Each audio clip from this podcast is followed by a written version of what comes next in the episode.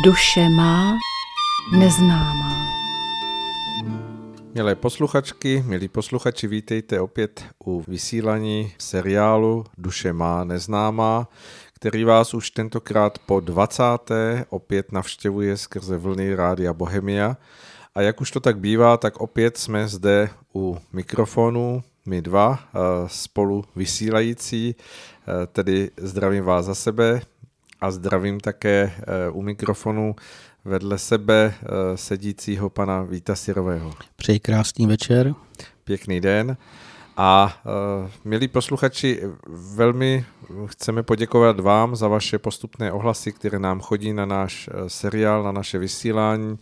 a jsme rádi, pokud vás eh, můžeme alespoň takto nadálku inspirovat v dnešní době k různým snahám o zlepšení svého života, o hledání nových přístupů k tomu, jak vycházet ve svém životě eh, s různými situacemi tak, aby stále při vás mohla být harmonie. A netýká se to jenom vaření, jak to bylo z velké části obsahem našeho minulého vysílání, ale týká se to i daleko vážnějších situací, tak jak o tom hovoříme, kdy se dotýkáme záležitostí kolem naší psychiky, kolem celkového nastavení, kolem tlaku a spěchu, který nás provází, kolem stresu, který prostupuje takřka každodenním životem mnohého z nás. A tím nedílným spolu účastníkem celého tohoto nastavení našeho života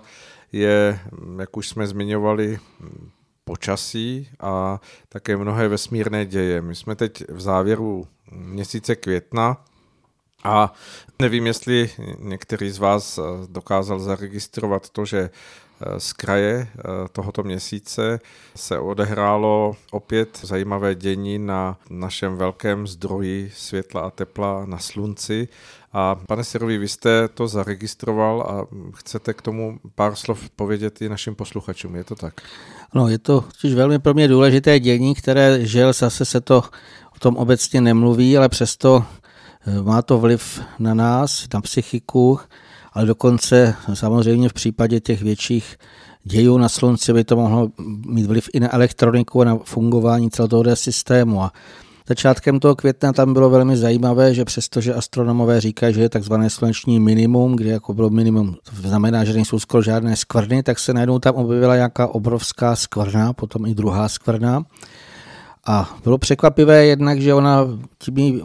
už oni psali předtím, ona vysílala radiové signály na frekvenci asi 10 nebo 20 MHz. Se to dalo naladit přímo na rozhlasových přijímačích a v podstatě bylo to velmi silné záření, co z té skvrny vycházelo. Bylo označeno dokonce M1, což je to nejsilnější možné záření. A tam bylo to štěstí, že ta největší erupce nebo ten výbuch, ten byl v té chvilce, když byla natočena o 90 stupňů od země, takže to nešlo k zemi pak se otáčela k zemi a v té době eh, naštěstí teda nebyla žádná tady větší erupce, přesto byly silné geomagnetické bouře, možná to mnozí i pozorovali z hlediska únavy a takových nějakých těch překvapivých stavů. Mm, obecně sluníčko se mění. Eh, to možná už slyšeli, nebo sami na sobě spozorovali, že už více let jako kdyby víc a víc hřálo, víc a víc eh, doslova vyzařuje, pálí, pálí a i jetelné spektrum se mění a je tam velmi zajímavé eh, i třeba teďka, co se týká těchto, jak se mluvilo o těch skvrnách, o těch obrovských erupcích, tak to byly oficiální vždycky ty weby, a oni tam ukazovali, že to má velmi silné vyzařování v té ultrafialové oblasti, to znamená v té nejvyšší možné, vždycky obrovská energie ultrafialová, a kromě toho ještě tam v té modré oblasti, což kdo zná z hlediska hudby, tak 432 se říká, že i vyzařování země, 432 Hz a v podstatě to jsou barvy, které podporují duchovní vývoj, ale zároveň velmi e, intenzivně působí na mozek. To znamená taková ta královská modrá, byly nádherné polární záře, oni se to oni říkají, to bylo nezvyklé. Skutečně taková ta indigová, modrá a potom ty fialové, ty barvy sem přechází, je to sluníčko, mění tohle tu vlastně do těchto těch oblastí, které i to, se o tom bude více hm, tady ještě povídat, ale oni skutečně podporují mimo jiné i ten duchovní eh, rozvoj nebo duchovně probouzí. To jsou nesmírně silné energie. Představme si největší věc do naší sluneční soustavy a ona doslova nás vystřeluje obrovské, jako jsou takové vlny energie. Přichází to po vlnách a je to právě v těchto úžasných modrých a až fialových. A co se týká toho dění na sluníčku, proč tolik let vlastně už se zvyšuje ta frekvence, nebo doslova se mění to slunce, doslova před našima očima, tak eh, mě tam k tomu přišla informace, jestli jste zaregistrovali, když si se očekávala velká kometa, která se jmenovala Izon. Překladu Jásin. Bylo to, byla objevena v roce 2012 a kolem roku 2013 eh, ona měla obletět velké blízkosti sluníčko a měla být prý pak na obloze, ale ke zklamání všech těch pozorovatelů, kteří byli připraveni, vletěla do sluníčka. A ještě bych tam zdůraznil, že šlo o kometu, která byla takzvaná neperiodická, která se letěla poprvé, vlastně padenská kometa, která může až nesmírně vzdálených oblastí sem letět i dlouhou dobu. V podstatě ona tím, že vletí do energie, to její jádro se vnořilo do sluníčka, tak zcela změnila najednou jeho vlastnosti. To sluníčko jako kdyby tím bylo oplodněno a ono od té doby zraje a mění se nám před očima. Někdo to vlastně i připodobňuje k takovému očekávání zrození nového slunce, které bude samozřejmě mít úplně jiný vliv na nás, na lidi. To znamená, to, co jsme zažívali v květnu ve smyslu jenom třeba těch paprsků doslova až pálivých, protože v noci byl mráz a ráno, když člověk vyšel eh, si sednout na sluníčko, tak za chvilku ho doslova pálili ty paprsky, tak eh, to zřejmě se bude i zesilovat, eh, obzvlášť teďka v létě. Souvisí to i s těmi suchy obrovskými a s tím, s těmi, to vidíme i v tom vzrůstu, jak všechno víc roste, myslím tím rostliny, ale samozřejmě i v lidech to bude víc a víc růst a víc a víc se bude měnit. To je asi to nejdůležitější, co je možné z toho, co povídáte, pro naše posluchače zdůraznit, že stejně tak jako rostliny, stejně tak jako příroda, i my jsme pod neustálým dotekem toho slunečního vyzařování a ta kometa, o které jste říkal, přestože nebyla velká, tak ale bylo o ní hovořeno, že skutečně se vynořila odkud si z hlubin vesmíru a její věk se odhadoval jako mm, tím nedopočítatelným způsobem, protože opravdu tady byla poprvé a přestože měla složení, které se nějakým způsobem eh, podařilo rozluštit, že z části byla z ledu, z části byla z prachu a mm, právě mm, tyto eh, hmoty vystaveny těm vysokým stupňům v blízkosti eh, slunce, tak rozstály a byly vtaženy doslova do toho slunečního záření, tak se dá vycházet z toho, že tato kometa mohla skutečně předat část toho svého eh, druhu jinorodého záření tomu Apolonovi, který na nás neustále vysílá své paprsky a, a jemu se eh, ty jeho blištící se eh, šípy, které vystřeluje, opravdu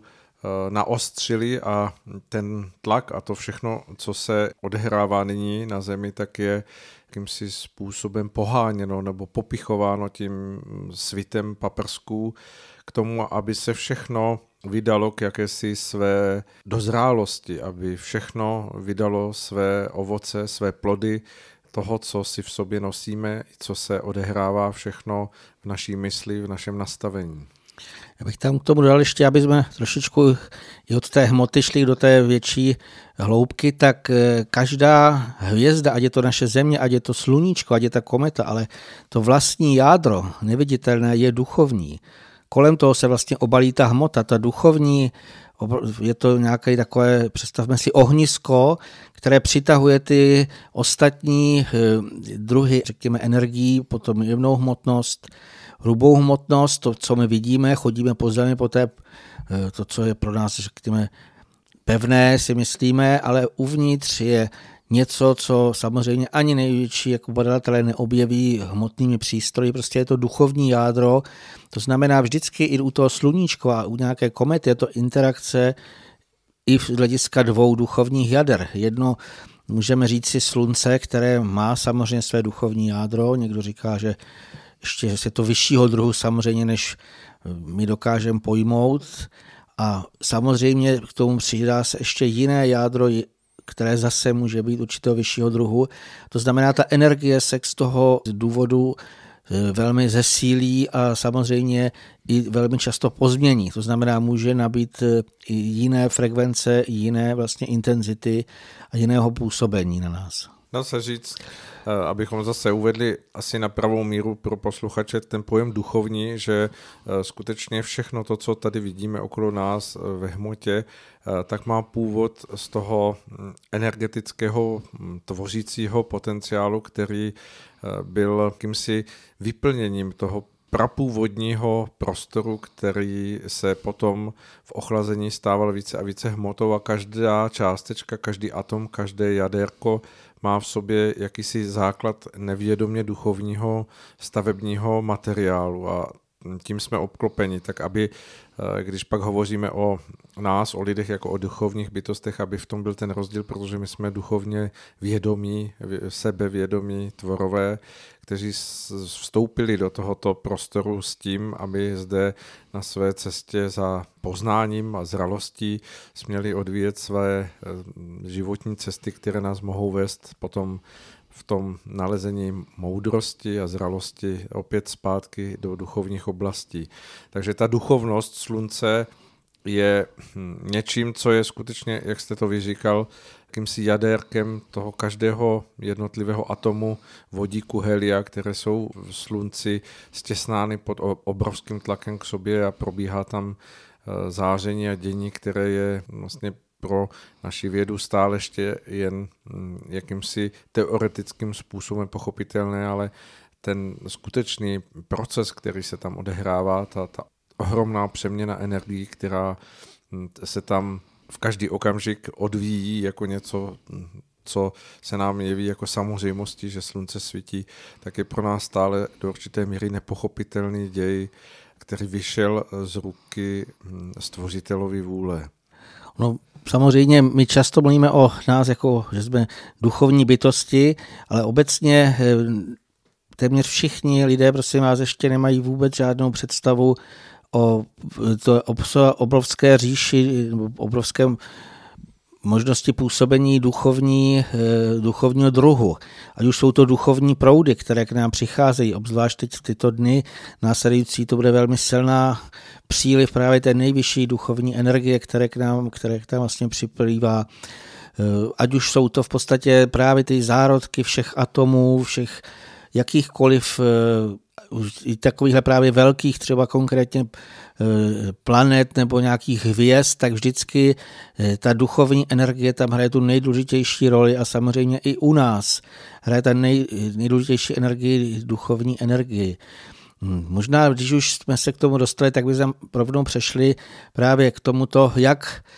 my můžeme si v sobě zaprvé zjistit, cítit, toto je projev ducha. Toto, aby jsme si tím byli jistí. A aby jsme i vnímali ty duchovní proudy, to, co k nám přichází, aby jsme tu duchovní energii správně využili. Mně tam nedávno ještě přišel takový ten obraz, že skutečně síla k nám ve zvýšené míře, právě ta duchovní síla přichází. A proč vlastně to lidé nedokážou ve většině případů ji udržet a správně ji zužitkovat?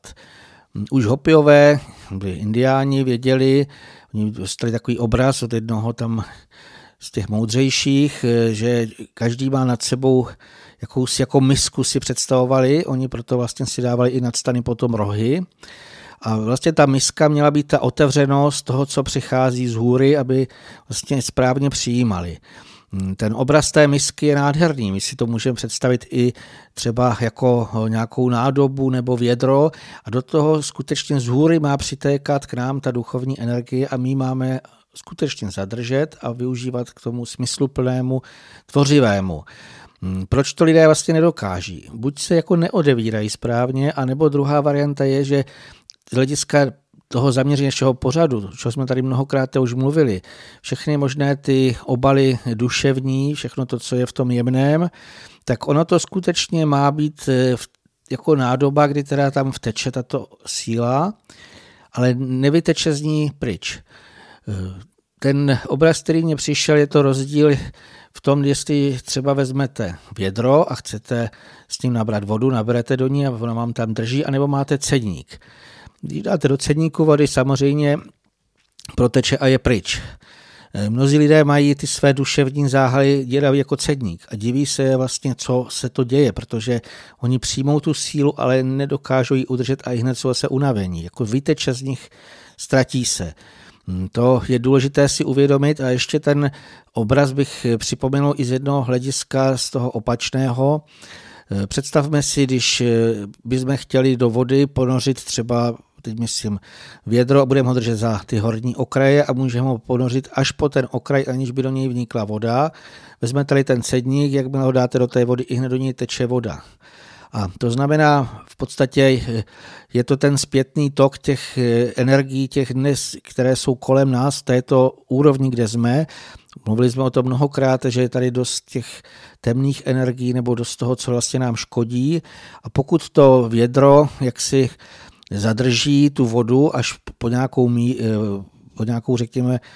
míru, než se potopí, tak eh, samozřejmě i to správný, kdyby člověk měl naprosto zacelené všechny ty duševní záhaly, tak jak mají být, správné,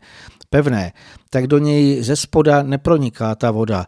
Abych ještě ten obraz připodobnil eh, více jako obrazně. Představme si, že plujeme po nějaké kalné řece a máme dřevěnou loďku, takovou tu klasickou, můžeme si dokonce to, jak jsme tady mnohokrát říkali, může to být plachetnice, to je ten obraz, který jsme mnohokrát tady říkali. Pokud skutečně i ta voda je špinavá, ale máme dobrou neprodyšnou loďku, my můžeme těmi kalnými vodami proplout, aniž by se nám něco zvláštního stalo, aniž bychom se tím zašpinili. A teď si představte, když někdo je jako chytrý, že jsem tam nějaká laťka, řekla, to se mi nelíbí, nebo prkénko vylomí nebo tam mi vrtá díru, všemi možnými nesprávnými činy, ať už je to v myšlenkách, v emocích nebo v jednání, si jako kdyby provrtá tu loďku a samozřejmě nebo to odtrhne nějakou tu lať, nebo to prkénko a začne tam proudit ta temná voda a samozřejmě ten člověk se může i utopit. A v podstatě toto je ten děj z hlediska té duchovní síly, že my musíme správně přijmout a nesmíme si nechat ji odtéct a místo té duchovní síly, aby do našich do našeho nitra vlastně, nebo spíš na ty určité úrovně, aby se do nich dostaly ty energie nesprávné, tak duchovní energie skutečně je úžasný dar a pokud my jsme s ní uměli, my jsme ji jednak cítili, dokázali a uměli zužitkovávat, tak si myslím, že bychom tady z dnešního hlediska, že by to bylo možné pojmout jako zázrak, co by člověk eh, dokázal vytvořit a co by, jak by dokázal působit ve všech možných oblastech. Pokud se dotkneme toho principu, který jste tady popsal, tak eh, v tom dnešním nastavení světa skutečně udržet si tu vnější neprodyšnost je veliké umění a vyžaduje to od člověka častokrát, eh, aby dokázal v mnohých situacích to své vnitřní vyladění a tu svou harmonii mm, mít jako něco, co je u něho skutečně tou jakousi vnitřní silou oponující tomu dotírajícímu vnějšímu světu. Eh, myslíte, že v tom proudění, eh, když jsme zmiňovali to slunce, to ultrafialové záření, jsou i hm, pomáhající proudy, které mohou v člověku právě přes ten prvotní věm toho, že slunce pálí, že, že je do určité míry jakýmsi způsobem více pronikající do všeho, že je možné i v tomto na druhou stranu čerpat pro sebe posilu. Teď nemyslím vystavovat se slunci, aby byl člověk doslova eh, opalován jak někde na rožní, ale takovým způsobem, aby když eh, vnímá venku svítící slunce, aby ho dokázal hm, prožít jako, že to je přítel, že to je záření, které část z něho může pronikat člověku jako pomáhající. No, určitě je to pomocné, díveme si to jsou prostě sloužící bytosti nádherné. Apollo nás to tady jmenoval Oni slouží nejvyššímu a oni nám pomáhají, takže určitě nám to pomáhá. Proto jsem o tom mluvil, když tu energii správně zachytíme a zužitkováváme. To neznamená, že se budeme přesně někde grilovat, protože mimo jiné to na nás působí, i když jsme oblečení, i když máme klobouk a dokonce někdy i když jsme vevnitř. Prostě to je obrovská energie, která proniká vším a ona nám má pomáhat, sloužit, má nám skutečně zachránit v této rozbouřené době. Proto jsem o tom mluvil. Nesmí se člověk pouze potopit s tou loďkou. Pokud přijme tu energii a správně ji zužitkuje, tu duchovní energii, tak ona je nejsilnější. Víme, že světlo je vždycky silnější než temno. Tohle je právě ten princip, takže čím víc bude zářit, tak tím samozřejmě víc bude to probouzet aspoň v těch lidech, kteří už mají v sobě tu touhu usilovat ke světlu. Jako ta rostlinka, ona taky se v tomu světlu natahuje, jak může, tak je to jenom, já bych to bral jako, že to je silně pozitivní. Samozřejmě ten, kdo je rozkolísaný a kdo nechce se podvolit ve všech ohledech vůli světla, tak eh, tohoto potom zřejmě může i dost vykolejit nebo dostat ho to na nějakou takovou, nějaké té ne úplně pro něj příjemné a správné roviny. Takže samozřejmě je to spíš zase tak pro nás taková ta výzva ještě více se snažit a vědět, že probíhají děje, které můžou nesmírně nám pomoci duchovně se i pokročit v tom našem vývoji, ale samozřejmě je to jako když jede člověk na v tou, tou plachetnicí na moři a je veliký vítr, téměř vychřice, tak on se může dostat mnohem rychleji na to místo, kam chce, ale nesmí udělat žádnou chybu. Platí to ve všem, co, co děláme, že čím je člověk vystaven větší rychlosti, eh, tak to znamená, že skutečně musí tu svoji cestu mistrovsky ovládat, musí do určité míry zvládat všechno to, co spolu s tím souvisí. Konec konců to bylo hovořeno i synem božím Ježíšem, když se ho dotazovali, která z cest je pro člověka tou nejlepší, tak hovořil o tom, že ta cesta, která má tendenci být pro člověka jakousi cestou poklidnější, jakousi takovou pomalejší, stoupající pozvolna, že v sobě nese nebezpečí toho, že se na ní člověk postupně tak zahledí okolo sebe a postupně ztratí úplně v sobě jakési volání toho, proč po té cestě jde, a pak zmiňoval tu cestu, která je opravdu strmá, prudká, eh, rychlá a o, o ní bylo hovořeno, že je mm, jako zvládnutelná jen pro ty, kteří dokáží opravdu v každý okamžik udržet ten svůj krok a to své stoupání mm, plně eh, ve svých schopnostech, aby se nenechali vykolejit, protože pak pád na takové cestě bývá o to tvrdší, o to zraňujícnější. Výsledkem bylo o té střední cestě, která člověku dává možnost kráčet s jakousi zvládnutelností svým životem. To znamená nemít zbytečně naspěch a zároveň ani nemeškat. A v tomto směru si myslím, že možná není to tak, že to slunce, které teď se nám zdá, že zesiluje, že se do určité míry vrací do jakéhosi stupně, na který jsme už předtím nebyli zvyklí. Nebylo to tak, že to slunce a vůbec jako celý ten vesmír byl jakýsi znavenější, ochablejší a teď eh, proudy, které k němu přichází, tak ho znovu vrací do jakési mm, větší jasnosti, čilosti a tato čilost dopadá i na nás a do určité míry nás stimuluje k tomu, abychom kráčeli více tou střední cestou, než tou úplně pomalou, kterou jsme se naučili chodit po tisíce let. Možné to je, když abych se přiznal, sám to nevím, jak to bylo před mnoha miliony lety, to si nespomínám, ale já bych to eh, i viděl z hlediska té velké milosti a skutečně všemoudrosti stvořitele, že nám je to vždycky dáváno po stupíncích, aby se to zesilovalo postupně, aby si to lidé skoro nevšimli. Když jsem mluvil o tom, pokud bych vzal jenom nějakou tu nějakou hypotézu, že Izon přinesl sluníčku nějakou jinou energii, tak tam vletěl v roce 2013.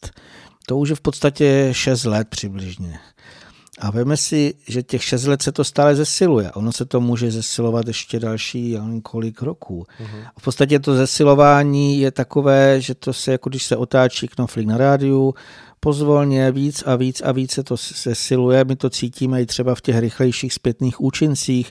a v té intenzitě těch zpětných účinků. Ale e, víte, kdyby nastal takový ten skokový, kdyby lidé byli, e, nebo kdyby právě se bytostní a vzůry, kdyby byly ty kroky dělány jako těmi lidskými unáhlými skoky, tak eh, to všichni jaksi odnesou. Ale ono je to zesilované tak, že my to můžeme rok od roku pozorovat viditelně, ale je to právě tak, aby jsme jenom byli popoháněni, aby jsme zvolili tu právě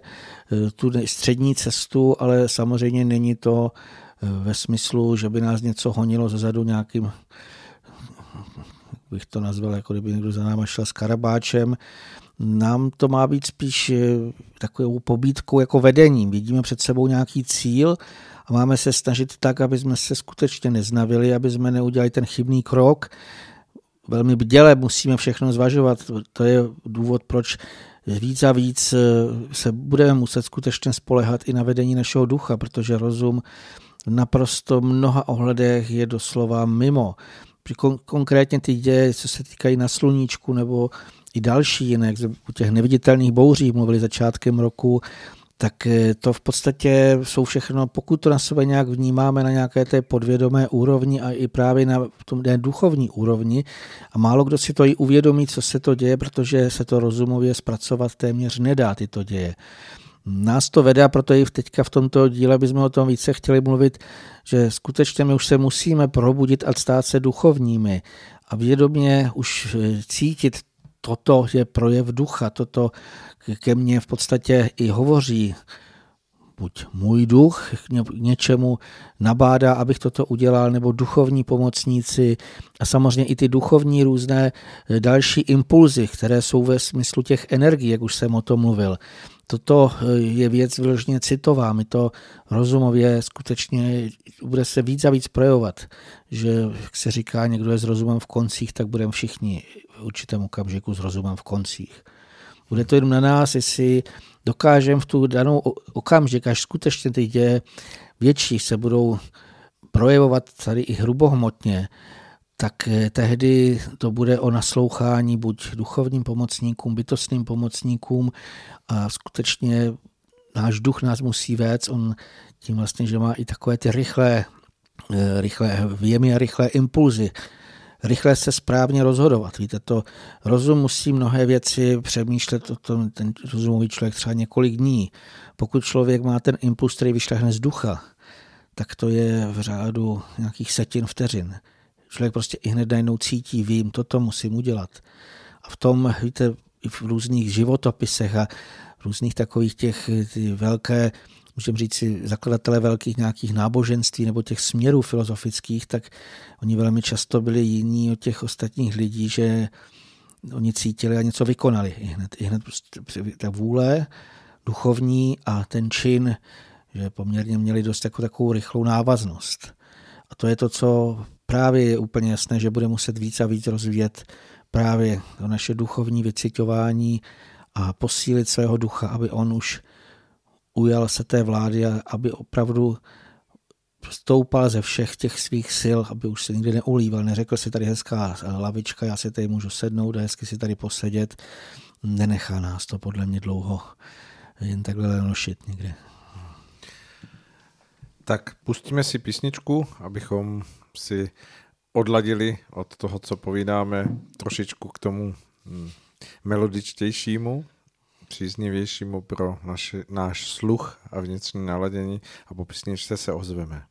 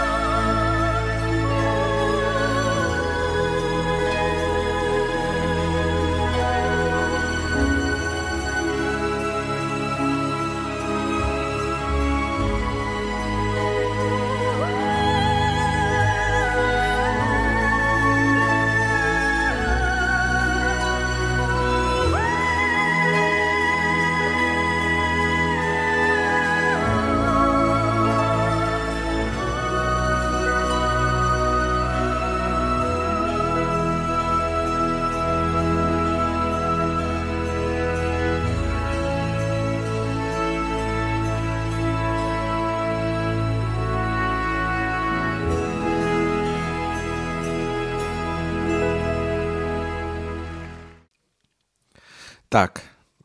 skladba nám dozněla a jsme opět zpátky. To, co jsme hovořili před mm, písničkou, tak eh, možná mnohý člověk v sobě nese otázku, co to je to duchovní, protože mm, nemusí mít přehled nebo může mít možná i zkreslené představy toho, že duchovní znamená jako vymknout se z jakési své přirozenosti a dělat něco, co doposud nedělal v domění, že mu to nějakým způsobem prospěje. Možná by bylo na místě eh, tady zmínit, že to, že se tady bavíme o duchu, o, o našem nitru, o naší cestě eh, k tomu, eh, co, co by nás mělo činit skutečně těmi prozářenými duchovními bytostmi, že ta cesta spočívá právě v té největší jednoduchosti konání dobra, jednání, které v sobě nese čistotu, spravedlnost, respekt k druhým lidem eh, takovým způsobem, aby nikdo z nás nemusel upadat do nějakých nízkostí a abychom se povzbuzovali ke stále ušlechtilejšímu jednání. A pokud jsme hovořili o tom proudění sil, které k nám přichází z vesmíru, tak se dá hovořit, že podpora toho, co nabádá k jakési cestě, ve všech těchto proudech a ve všech těchto směřováních, které k nám dopadají stále silněji, tak je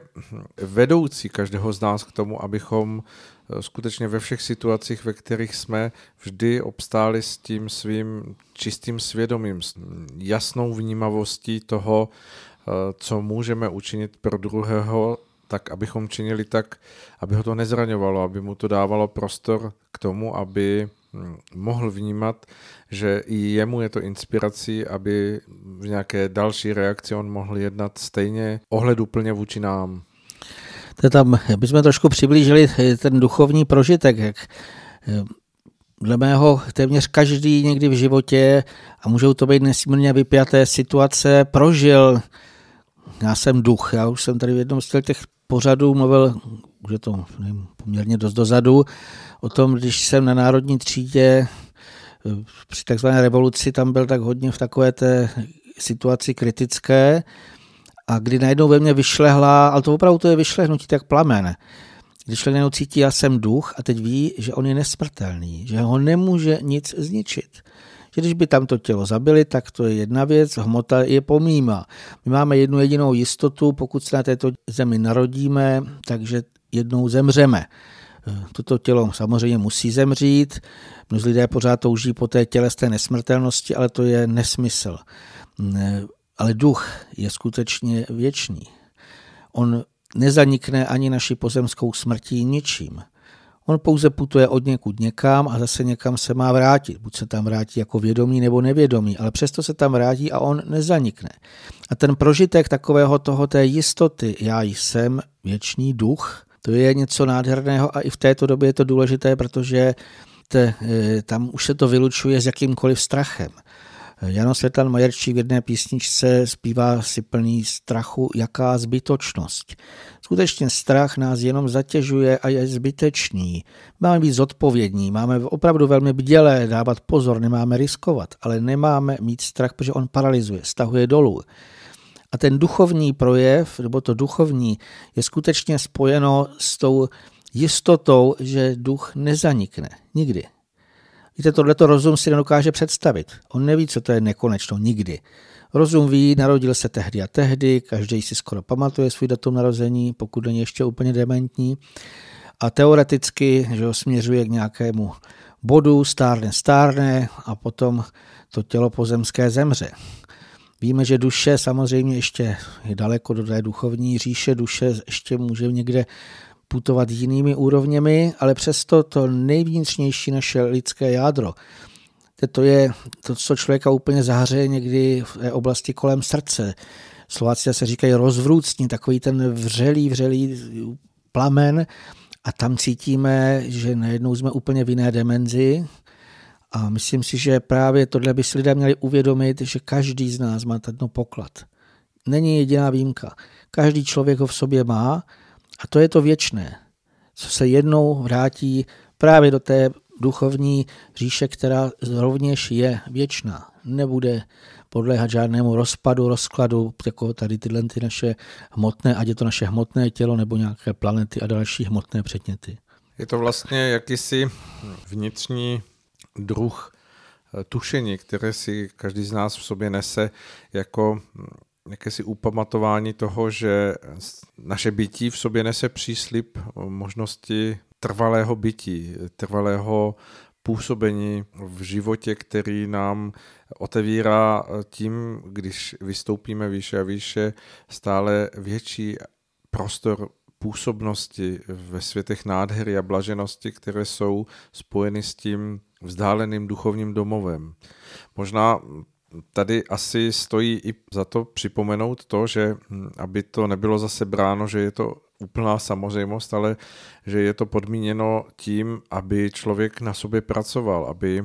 právě rozvíjením všech svých dobrých schopností, vlastností, svého čistého chtění, svého opravdového a vnitřního usilování k dobru rozvíjel a posiloval tu svoji duchovní jiskru k tomu, aby se skutečně stala duchovním plamenem. A že také ten příslip toho věčného bytí není něčím samozřejmým, je popsáno v mnoha obrazech, které se k nám také dostaly z nejrůznějších sfér, které byly popsány tomu, že člověk pokud zanedbává svoje, svoji duchovní jiskru, tak ona může být tak eh, odtlačena od toho východiska světla, že ztratí zcela svůj svět, zhasne, rozpadne se a mm, tím ten věčný příslip, který byl každému z lidských duchů dán, každému z lidí dán na jeho počátku jeho cesty, eh, on sám prohospodařil, promarnil, nechal ho zaniknout a tím pádem přes všechny pomoce, které mu jsou až do poslední chvíle poskytovány, on sám eh, si zvolil svoji cestu, která ho vedla k, té, k tomu zániku v duchovním smyslu, k té opravdové konečnosti svého bytí, kdy odtlačen tím svým zanedbáním a tou svojí spustlostí vnitřního eh, života, vnitřní hm, duchovní jiskry eh, se vyřadí na tu dráhu, která ho musí vést k zániku. Já bych možná malinko si dovolil to eh, opravit. Ta duchovní jiskra nezanikne. Aby jsme popsali ten obraz, tak vyšli jsme z určité úrovně duchovní jako takzvané nevědomé duchovní zárodky. Jako představme si pak, jsme se v nějaké úrovni narodili jako malinké dítě a v podstatě se máme vyvíjet, učit se a už, nějak usilovat k té ušlechtilosti a skutečně vědět, tohle mám dělat, tohle nemám dělat a řídit se podle toho, co právě máme dělat i co je podle vůle světla, aby jsme se zušlechtili natolik a mohli se zase navrátit jako vědomí eh, vědomí duchové. Ty podobenství, které Ježíš třeba popisoval, bylo, že to je návrat ztraceného syna On jako vlastně člověk jako syn nebo jaké to dítě nebo dcera jde do světa na eh, doslova naučen, na vyučenou, aby se nějakým způsobem právě všemi možnými prožitky i v mnoha životech zjistil, takhle to je chtěné a tak to není chtěné.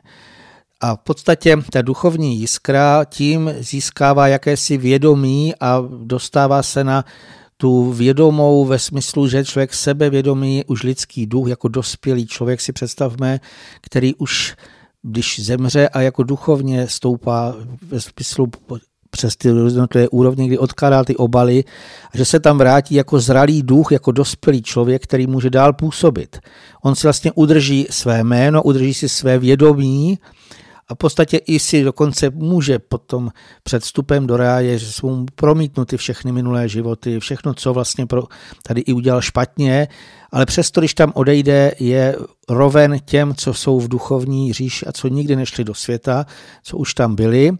A samozřejmě vrátí se tam jako vědomý lidský duch, dospělý. A to, co vy jste tady mluvil, je v tu věc, že když teda ten člověk nechce naspát, nebo ten duch nechce se vrátit, nechce usilat ke světlu a je vtažen do takové jemnohmotné nálevky, mimo jiné se to i často připodobně k černé díře, která je ve středu naší galaxie, která rozloží všechno hmotné, jemnohmotné, všechny duševní obaly. A tímto v podstatě, když ten člověk je tam vtažen, z hlediska, prosím vás, teďka nemluvím fyzického těla, ale skutečně jako duše. duše toho zemřelého člověka je vtažena do jemnohmotné výlevky a na druhé straně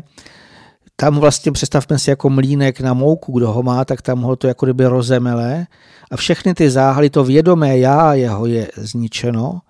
a vyjde jenom ten duchovní nevědomý zárodek, stejný jako byl na začátku, který už vlastně neví nic ze svých minulých životů, neví, nemá už jméno doslova, představme si. A i on vlastně dostane potom další ještě zase v tom koloběhu e, možnost, ale už to nejsme my. To je ten rozdíl. Tak bude to vědomý duch, který se vrátí, samozřejmě ani nevíme naše pravé jméno, to, co tady máme pozemsky, to není rozhodující. Ale v podstatě ten takzvané knize života má zapsáno to své pravé duchovní jméno a vrátí se tam jako duch vědomý do duchovní říše. A nebo se tam vrátí jako to rozervané, e, všechno, všeho zbaveného, všech prožitků, duchovní jaderko, které je úplně jako na počátku, ale přesto to duchovní je právě z toho, toho z hlediska nezničitelné. A pouze rozdíl se tam vrátí jako vědomý nebo jako nevědomý. Eh, já bych si dovolil vás popravit tedy v tom směru, že eh, ta nevědomost skutečně spočívá v té pralátce, ze které se sformuje lidsky duchovní jiskra. A v tomto směru skutečně dochází k tomu, a to s vámi souhlasím, v tom okamžiku, kdy zaniká vědomost toho lidského ducha, rozložení té původní jiskry na jakousi ještě jemnější pralátku, která se teprve znovu musí zhluknout, aby získala záblesk té jiskry eh, jakéhosi nového vědomí, ale to je, tak jak jste vy říkal, už zcela něco jiného. Ta, ta podstata toho, že si člověk sebe sám uvědomuje, v tu chvíli je vymazána. Je to to vyškrtnutí z knihy života, kdy to jméno, které při prvotním záblesku vědomí bylo eh, v tom díle stvoření jakýmsi způsobem zapsáno jako odvíjející se nový počátek, tak je eh, vyškrtnuto, už neplatí a z té pralátky se teprve může znovu po jakkoliv dlouhém čase sformovat nové zablesknutí jiskry, která se může stát vědomou, ale s tím předchozím putováním těch jednotlivých částeček, které se znova zhluknou do té nové eh, jiskry, nemá nic společného. To je možná, ale zase, teď aby jsme tady úplně nevystrašili posluchače, jsme se dostali do takových to debat. Pojďme raději sledovat tu cestu, kdy půjdeme nahoru a kdy se tam vrátíme jako vědomí duchové. A v podstatě, víte, tam je spíš pro nás to vždycky důležité vidět to pozitivní, to, jak to vlastně má být. A má to být tak, že my se máme zušlechtit natolik, aby náš duch tam stále stoupal, stoupal, odkládal ty obaly a tam potom mohlo ve věčnosti působit v těch duchovních právě e, sférách tím, že zase bude podporovat vyvíjení i dalších duchovních jiskérek, e, už ale věčně. To znamená, nikdy tam nekončí. Víte, tam, aby jsme to trošičku připodobnili ještě posluchačům, co to znamená že, eh, že něco prostě, že, nekonečnost, nebo že není, že neexistuje včas v našem pojetí. Většina lidí v tomto světě žije podle hodin. My jsme si vymysleli hodiny a teď se díváme, a je tolik a tolik, musím stávat, musím dělat to a to, musím jet tam a tam, teď v tolik a v tolik sám sejít s tím a s tím a vlastně pořád jsme doslova jak byčování těmi hodinami, tím časem, a už když se člověk narodí, ve smyslu pozemské smrti, tak na druhé straně, jako když se narodí ta duše v některých těch světlejších úrovní, pokud už tady ten člověk žil řekněme mravně, snažil se, tak se narodí někde v těch světlejších úrovní, nebo se tam procitne, procitne přesně tak. A hm, už jsme možná taky o tom mluvili v jednom z těch pořadů, že tam i hned se přiblíží nějaký duchovní pomocník, třeba jako lékař, a v jednom z těch vyprávění mě to tam nesmírně pobavilo, když takhle tam procitla ta jedna duše na té druhé straně a teď se nesmírně omlouvala tomu pomocníku, že dlouho spal, jestli jako ho nezdržoval. On říkal, víte, my tady jednak kde máme hodiny a i kdybychom tady měli hodiny, tak oni nejdou. Tady máme na všechno nekonečně mnoho času. A on byl překvapený, že se ho může ptát, jako jak chce dlouho. Říká, klidně se mě ptejte, jak chcete dlouho. Víte, to je to už v těch světlejších jemnohmotných úrovní je pro člověka neuvěřitelné, že nejsme nějakým způsobem limitováni tím, že tohle musíme stihnout do tolika, tohle do zítřka, tohle do týdne, tohle příští měsíc. a teďka už si řekneme, už je nám 50 nebo 60, jestli to ještě stihneme, to tam není. A v duchovní říši, tam skutečně už ten duch věčně se může vyvíjet a stále se může učit nové a nové věci a stále se zjasňovat, zlepšovat. Ten náš vývoj duchovní je skutečně nekonečný, to je to úžasné. Teda ten, kdo už se dostane, teďka bavíme se o do té duchovní říše, ale pojďme si radši představit tu variantu. Samozřejmě, kdo si odnáší z tohoto světa čisté svědomí a vnitřně procitnuté lnutí eh, svého chtění k dobru, tak eh, jsou mu přednastaveny cesty, tak, aby se jeho mm, pokračování mohlo skutečně odvíjet tak, že všechno to, co ho obklopí a kde, kde přijde k tomu svému procitnutému vědomí na druhé straně, v těch jemnějších úrovních, eh, tak je obklopen vším tím, co ho podporuje, pomáhá na té jeho cestě. To znamená, že mm, všechno to, co zmiňoval pan Sirový, ten tlak a ta určitá naléhavost, že je potřebné to či ono, tamto a že člověk je i hned vystaven jakýmsi sankcím a nějakému e, pronásledování úřady a podobně, tak všechno toto najednou odezní a proto všechny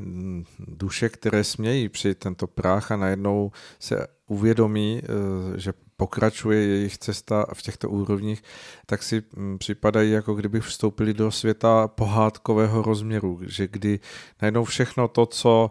ještě zaznívá v tom šumu z té eh, vzdálené hrubé hmotnosti, kterou jakýmsi ozvukem si uvědomují a pamatují, tak se ztrácí v té nádheře eh, toho tichého a blaženého naplnění, které je obklopuje a které jim otevírá možnost toho, že jestliže už pokročili k tomu, aby se v jejich ujasnění stalo dobro a, a usilování k čistému a jasnému směřování k harmonii díla stvoření, tak eh, všechno je nastaveno tak, aby je podporovalo, aby směli zesilovat přímo uměrně tomu, jak jsou ve svých schopnostech eh, kráčet ku předu. No tak a my si musíme uvědomit, že skutečně právě v této době, kdy jsou lidé vystresovaní, že něco nestíhají, je teďka právě úřady a všechny možné jiné instituce doslova straší, tak eh, je občas potřebné to odlehčit a právě mít ty prožitky, které jako kdyby toto i tady na té zemi dokáží nějakým způsobem aspoň na čas odsunout, aby my jsme skutečně dokázali si vůbec představit, protože to je to duchovní prožitek. Jaké to je, když člověk najednou je v nekonečnu, když v sobě má to nekonečno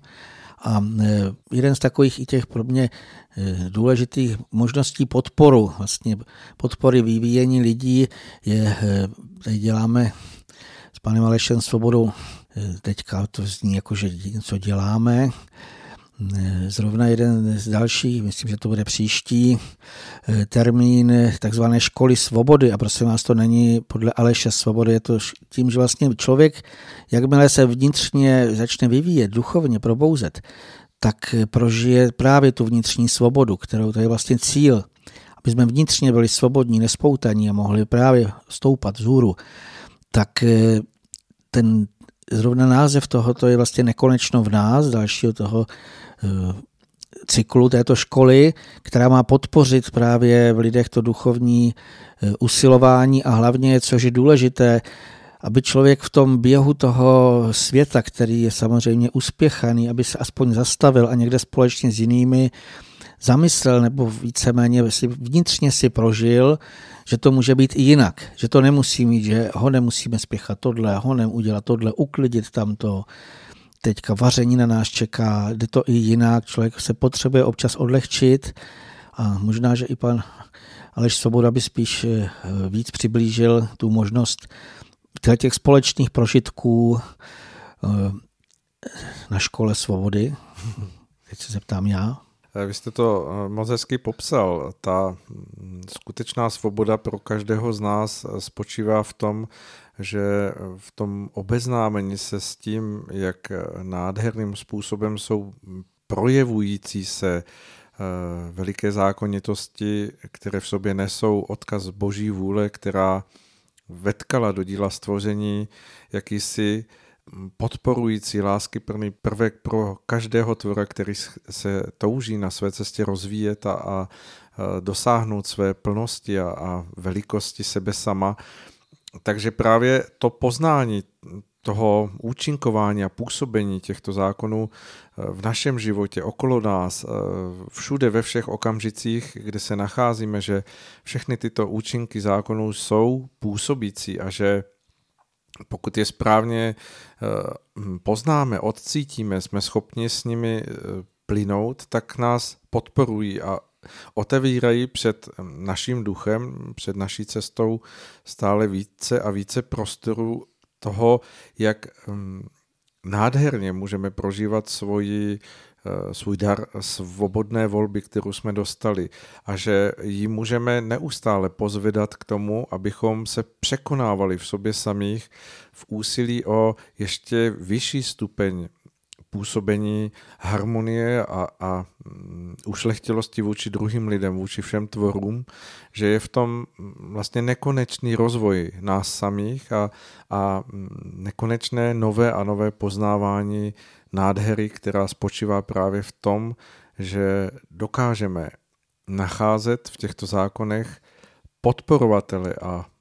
usměrňovatele našich činů tak, abychom spěli k té skutečné duchovní svobodě. Eh, aspoň pro mě poznávání zákonů už od počátku, když jsem se dostal eh, k určitým takovým jak knihám, tak i dalším zdrojům a vnitřním prožitkům, inspiračním prožitkům, tak eh, právě když člověk pochopí jakýsi zákon, a i třeba může to být jenom maličká část a jak to působí tady v té hmotě, tak pro mě je v tom i obrovská radost. Tohle to zažili i mnozí vědci, kteří dokonce se nazývají materialisty, ale ať on zkoumá botanik, list, a teďka on je úplně normálně, vidíte v extázi, když najednou vám bude popisovat, jak ten list, co v tom všechno je, jaké organely a jak je to geniální, jak on zjistí, jak to teďka takhle na sebe navazuje a jak to, že to vyrábí kyslík, jak to, že dělá ten list to a to, přijímá ze sluníčka a víte, to každý prožívá, čím více vlastně poznává zákony, tu vnitřní radost, ale hlavně právě i tu vnitřní svobodu. Protože najednou vidí, tady jsou jakési zákony, ty když využiji, tak můžu krásně putovat tím stvořením a nebude mi tam nic bránit. A už se mluvil o tom, vlastně tím najednou odpadne strach. My víme, jako podobně, když víte, že někde je zeď před vámi, kterou nejde projít, no tak eh, využiju dveře třeba, budu ke dveřima obejdují. A i to vlastně je v tom běžném životě, je vlastně poznávání zákonitostí, které člověk musí vnitřně, mimo jiné, prostě nás poznat. Nejde o to rozumové, ale vnitřní pochopení a v tom se i projevuje ten záblesk ducha. Duch, víte, on se projevuje takovou tu eh, radostí, nadšením a to mnohokrát je to v různých situacích, každý to asi prožil jinak, to těžko dávat nějaký přesný obraz, ale je to vlastně v tom, když člověk najednou něco se mu doslova objasní. On najednou má v tom jasno a pochopí, tak, takhle to je. No to je úžasné. A je to prostě takové to něco, co nás povznáší a co skutečně nám pomáhá v tom vnitřním vzestupu, který je chtěný a potřebný ty zákonitosti, které hm, působí okolo nás, v nás, všude, hm, v každém okamžiku našeho hm, bytí, každém nádechu, každém eh, tepu našeho srdce, tak eh, v sobě nesou onu vysokou moudrost té, té pravěčné boží lásky, která vše nastavila tak, aby eh, každý z tvorů poznal ty podporující hranice, které nesou jeho samého stále více a více k rozkvětu a rozepnutí eh, křídel jeho podstaty. A hranice jsou dány jenom proto, aby se skutečně mohl člověk držet jakéhosi výhledu, který ho podporuje a nese. Jakási nepřekročitelnost hranic zde vždy existuje a je to dáno tomu, že každý druh a každá bytost má eh, své hm, předpoklady, své nastavení pro svoji úlohu v díle stvoření a součástí našeho bytí je pochopení této naší úlohy a našeho působení, abychom směli rozvíjet správným směrem to, co je v nás uloženo jako dary. A pokud se nám toto podaří, tak eh, další krok, který v tomto duchu vedeme ku předu a je podporující hm, tvořivost, harmonii, ušlechtilost, tak je těmito zákony hm, podporován tisíceronásobnou silou, aby vše spělo k rozkvětu. Ještě k té podpoře bych tady jednu věc eh, zdůraznil. My jsme v mnoha pořadech mluvili o tom, jak nás nepříznivě ovlivňuje, když jsme někde třeba v hypermarketu nebo v nějaké takové té, v těch, na různých místech, kde je hodně nervózních lidí a v podstatě jsou v té vibracích, řekněme, v těch nižších. Eh, zase naopak v té podpoře může velmi člověku prospět spolu sdílení s lidmi, kteří se chtějí duchovně vyvíjet když vzájemně se můžeme obohacovat, vzájemně si můžeme předávat. V této situaci jsme jenom takový vlastně, když tady jsme s panem Svobodou u mikrofonu, tak eh, vás nevidíme a není to společné sdílení, ale velký význam skutečně eh, pro tu podporu má, když lidé se mohou společně setkat a společně i vnášet eh, ty své k tomu vklady nebo ty přínosy. Mnohdy přednášející eh, velmi mnoho může získat tím, když vidí proti sobě posluchače a oni se ho ptají na něco. A protože je to bezprostřední, nemůže se na to připravit nějak, tak i toho přednášejícího to velmi často duchovně dokáže posunout zase v tom pochopení, prosím vás. Teďka nechci, že by vyrostl nahoru, nějak nevyrost, ale v duchovním pochopení nějakého děje eh, i jemu to může velmi pomoci. Tohle bych zdůraznil, že skutečně je potřeba vzájemně si předávat a vzájemně si pomáhat v tom právě každý má trošičku jiný náhled a ten může pomoci tomu druhému, aby to ještě lépe prožil a ještě lépe víceméně procítil a pochopil, ano, takto ten zákon se projevuje tady v této naší úrovni a takto my se máme nějakým způsobem snažit, aby jsme ho co nejlépe naplňovali. S tím se dá jenom souhlasit a my jsme před chvilkou v tom našem poopravování se navzájem předvedli, jak je možné i v té harmonii se vzájemně povzbuzovat k tomu, aby jeden druhému předával ten svůj eh, obraz, který má před svýma očima. A to neznamená, že ten druhý je nesprávný, ale prostě je to doplnění. A tak jsme vám tady v praxi u mikrofonu předvedli, jak může vypadat i takové tvořivé doplňování se, kdy eh, to na první pohled může vypadat, že jeden s druhým nesouhlasí, ale ne, nemá to vést k tomu, že se tady nakonec navzájem popereme a už se spolu někdy nebudeme chtít vidět, ale eh, i nesouhlasení nebo vidění věcí jinak může být podnětem k tvořivosti, k tomu, aby se lidé vzájemně obohacovali a doplňovali. A já jsem za to vděčný, že tak to můžeme s panem Sirovým vedle sebe sedět a doplňovat si takto v přímém přenosu, abyste to měli spolu prožívat i vy. Jak se na to díváte vy?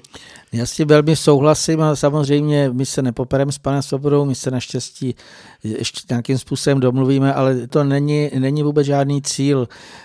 Já skutečně jsem toho názoru, že ve všech úrovních i v těch světlejších si lidé vyměňují svoje názory a každý může mít jiný a v podstatě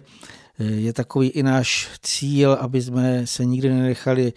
ani v napětějších situací vyvést z míry. A vždycky právě jsem byl fascinován z těch obrazů eh, z onoho světa, takový ti už velmi světlí pomocníci, tak i když tam přijde duše, která je v mnoha ohledech neznalá a oni mu s obrovskou strpělivostí si s ním povídají, naslouchají a v podstatě se snaží spouze ukázat ten svůj náhled a že správné je, když ten druhý se zamyslí nad tím, co říká e, protějšek nebo s kým si třeba povídá a zamyslí se nad tím a teďka může korigovat tu svoji představu. Protože samozřejmě nikdo z nás nemá patent na moudrost. A v pod, čím, jak kdo víš, tak tím jednoznačně musí si říct no tak třeba jsem to nepochopil správně, ten můj obraz, a teďka tady je ještě o něco lepší pochopení a e, to je vlastně to poznávání zákonu, protože skutečně, jak už jsme tady říkali, náš vývoj je nekonečný a my nekonečně se můžeme zlepšovat. To nikdy neskončí. To znamená, to je náš vlastně cíl, stále poznávat to nově a lépe. Když jste zmiňoval ten obraz toho hm, vzájemného pozbuzování se a obohacování se, eh, tak mi vystoupil jakýsi obraz, který jsem vnímal, když jsem četl právě eh, jakési zprávy předávané od těch eh, duší procitlých v těch jemnějších úrovních, že v těch úrovních světla co bylo velice překvapivé pro mnoho z nich, panuje smysl pro žertování a že i mnoho záležitostí, které by člověk spojoval s tím, že ponesou jakýsi patos a upjatost, tak je vzájemně předáváno s tím, že neustále spolu s celkovou atmosférou se nese duch e, radosti, jakéhosi uvolnění a jakési ušlechtilé vzájemné propojenosti v tom, že je ona radost s nedílnou součástí neustálého duchovního růstu každého z těch tamnějších obyvatel. Vlastně radost je jeden z velkých takových důležitých vlastností lidského ducha. Nám bylo řečeno, buďte jako děti. A teď představme si, jaké jsou děti. Radostné. Oni se rádi učí, oni rádi poznávají. A to je přesně, jak tady pan Souda povídal, že čím je výš ten daný duch, tak tím se poznáte, že dokáže žartovat, ale doslova jako jsou někdy žarty, až se tomu zasměje člověk, když to čte tady na té zemi, jak je to úžasné. Takové ty, které nikoho nezraní, nikoho nesníží a přesto jsou nádherně jaksi na to pasující, ale to je projev právě duchovní. Duch není patos. Víte, někdo si představuje duchovní jako kněze, který někdy zavřený v klášteře, v nějaké temné kopce a tam se pořád bičuje a je takový, je to, no není duchovní projev. Duchovní projev je radost. Mnoho žen třeba to prožilo, že oni se rozběhnou na louce a najednou teď jako by letěli, skákali, ale i to je správné, prosím vás. Duch chce létat, to znamená, proč to nevyzkoušet v tom malinkém, aspoň si poskočit tady na zemi. A samozřejmě je chtěno, aby jsme byli radostní. Není nikde chtěno, aby jsme se trápili, to je jenom tady ta naše úroveň. A čím člověk stoupá výše, tak se říká, že už je to říše radosti, radostného tvoření. Pro nás je to dost asi i nepochopitelné tady na zemi, protože každý se spíš přetížen těmi problémy, až už si říká, už toho bylo dost, jak z toho můžu mít radost té práce, když jsem unavený, jak chci říkat jak co. A v podstatě e, tam najednou nejsme unavení a můžeme se radostně skutečně ze všeho radovat. Právě z těchto těch zpráv je úžasné, že tam málo kdo z těch obyvatel, aspoň v těch světlých úrovní, nepotkáte zachmuřeného člověka. Tam právě jsou, potkávají se tam nádherně usmívavé tváře, když byl někdo prožitek, aspoň krátký, že třeba ve snu se někde alespoň o trochu výše dostal, tak najednou zjistil, že se jim všichni usmívají, že jsou všichni milí, že tam to je právě tady v té naší úrovni, když vidíte ve městech, že se skoro všichni brači kakabusové, tak to je ten protiklad. Tam se aspoň tak se vypráví a píše, opravdu v těch světlých usmívají lidé a jsou k sobě vlídní. A ten duchovní projev je srdečnost, radostnost, podpora. Je to tak, jak říkáte, že hm,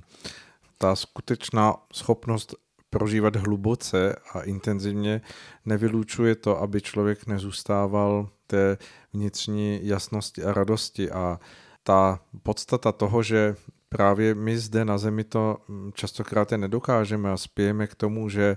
může být i tak, že hm, radostnost jednoho člověka může druhého pobuzovat, protože on si spojuje ten svůj okamžik nějakého duchovního prožití s jakousi vážností a hloubkou, tak je jenom známkou toho, jak jsme právě ještě jen z části na té cestě opravdové moudrosti, abychom dokázali v sobě nést respekt a, vzájemnost chápání, která v těch světlejších úrovní už je o mnoho dál, kde právě nic z toho nevytváří mezi lidmi překážky a rozpory, že jeden prožívá jakýsi stav eh,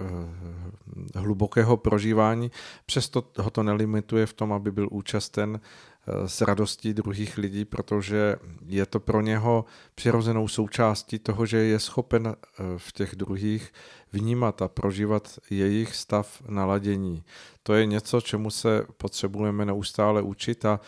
k čemu nám právě měl tento pozemský život a má sloužit, abychom se toto učili. A jak velmi často se necháváme z tohoto vychýlit a právě jen eh, své vnímání a své eh, určité prožitky bereme jako středobod a nejsme schopni se posunout k tomu, aby naše naladěnost a chápavost s druhými lidmi byla něčím, co nás neustále posouvá ku předu a vzájemně nás obohacuje.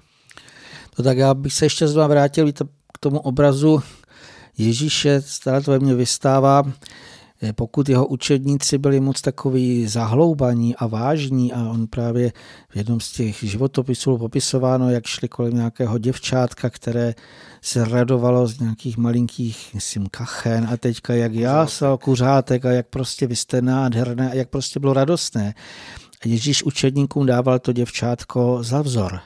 Říkal, takovýhle máte být jako ono. Samozřejmě my i v tom pozemském životě i na druhé straně se můžeme hluboce zamyslet. Ale to nás nemá vést k tomu, aby jsme skutečně byli trvalé. Víte, ten prožitek třeba toho i nějaké té bolesti, ono se může mít záblesk poznání a z toho má zase nějaká ta nová radost. Právě z toho poznání třeba vy, vykvéct, ale není to v takovém tom trvalém bolestínském nastavení, které je nejvíc tady v této úrovni naší lidské, tady prostě v tom okolí to pozorujeme na sebe, na os, nebo na, spíš bych řekl na, v okolí a to je úplně něco jiného, než to, co má být.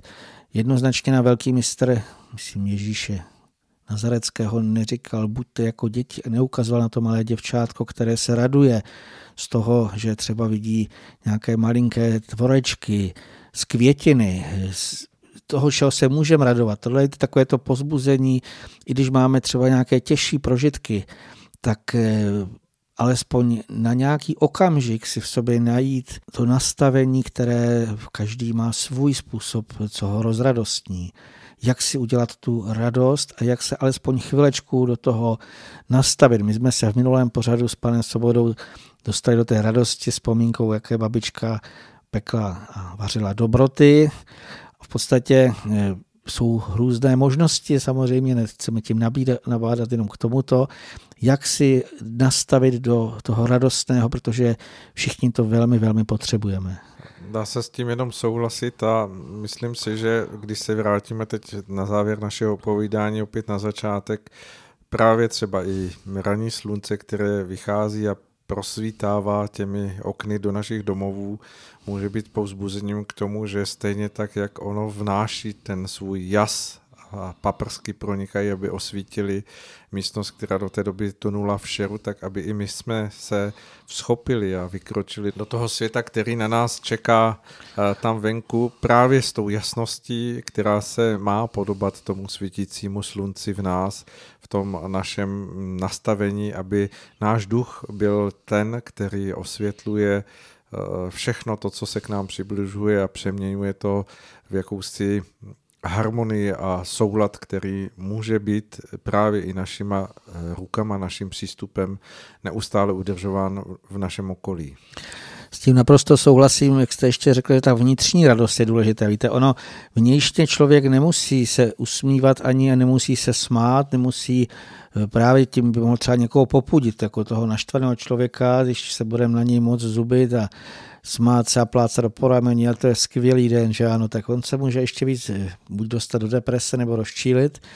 Tak eh, jde tam důležité, prosím vás, eh, že ta radost je záležitost vnitřní. Ona vůbec se nemusí skutečně takovými těmi běžnými, víte, že se někdo směje, může se smát, ale nemusí. Může vnitřně být v té radosti v tom, že třeba cítí, dělám to, co mám dělat, cítí třeba i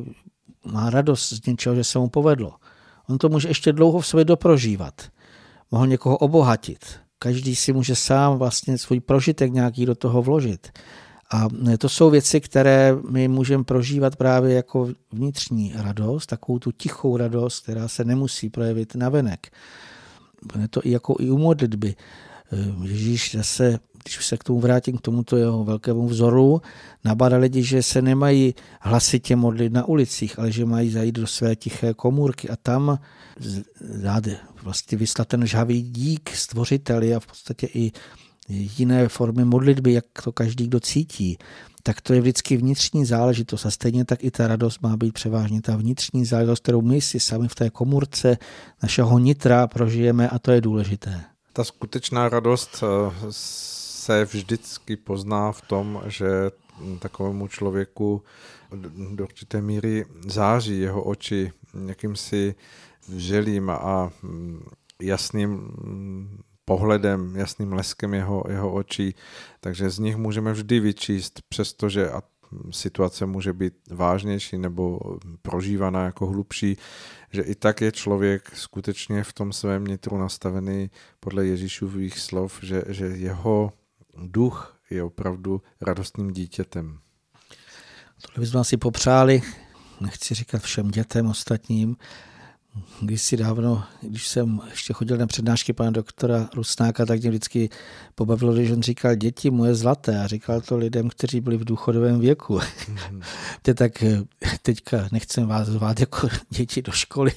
ale obecně skutečně člověk má vnitřně být tím dítětem, to znamená otevřeným a schopným i se z čeho si radovati a schopným skutečně dále se vyvíjet. K tomu samozřejmě všemu, co jsme zde hovořili, eh, platí i to, že jsme vytvořili a sformovali tu možnost setkat se v té vzájemné škole, eh, škole svobody, která je otevřena každému vážně to mínícímu člověku, který chce právě svého ducha směřovat k poznání toho, jaký smysl má jeho život, kudy má vést jeho cesta aby se ubírala ke smysluplným cílům. Takže jste všichni srdečně zváni, pokud zatoužíte se této školy zúčastnit a můžete se na mm, stránkách mm, Zahradního dvora Listen doptat na bližší okolnosti, protože tato škola probíhá e, v tomto zahradním dvoře takže také můžu pozvat posluchače a budu rád, pokud někdo třeba přijde a můžeme se poznat i osobně. I pan Aleš Svoboda, i já bych tam měl přednášet, to znamená, mohli byste právě mít i dotazy, které váš možná nějakým způsobem se vás objeví. A doufejme, že skutečně i toto by mělo prospět k tomu, aby lidé v tom poznání ve svém a v tom duchovním vývoji, aby stále to směřovalo jen vzhůru aby se stále vlastně jaksi zlepšovaly věci, které se zlepšovat mohou. A toto každý sám za sebe si může říct, ano, můžu zlepšit to a to a samozřejmě je dobré i něco pro to udělat. Tak a to už byl opravdu závěr našeho povídání dnes na vlnách Radia Bohemia v našem pořadu Duše má neznámá. Pokud ve vás vzniknou jakékoliv podněty, otázky, pište nám. Rádi si je nejen přečteme, ale podělíme se o ně i s druhými posluchači, aby možná váš podnětný dotaz nebo postřeh mohl být předán dál, aby výměna, která spočívá právě v těchto eh, darech toho, že smíme spolu sdílet hm, své zkušenosti, své náhledy, tak aby se mohl uvést pohyb a tím nabízíme náš pořad k tomu, aby se eh, vaše přilnutost k tomu, co zde vysíláme, předal i dalším lidem. Já ještě chtěl popřát posluchačům následující dny, možná někteří vědí, eh, jsou slavnostní dny, kdy skutečně k nám, myslím tím konec května, úplný závěr následující dny po tomto vysílání, kdy k nám proudí v eh, zvýšené míře vlastně ta nejvyšší energie, která plyne až z boží říše a která přes ty jednotlivé eh, stupně proudí až sem na zem, aby skutečně své duchy odevřeli, jak ta veliká mísa, aby podrželi tuto sílu a aby ji zužitkovali jen k tomu dobrému. Naslyšenou. Přejeme vám krásné prožívání nejen v těch následných dnech. Krásný večer. thank you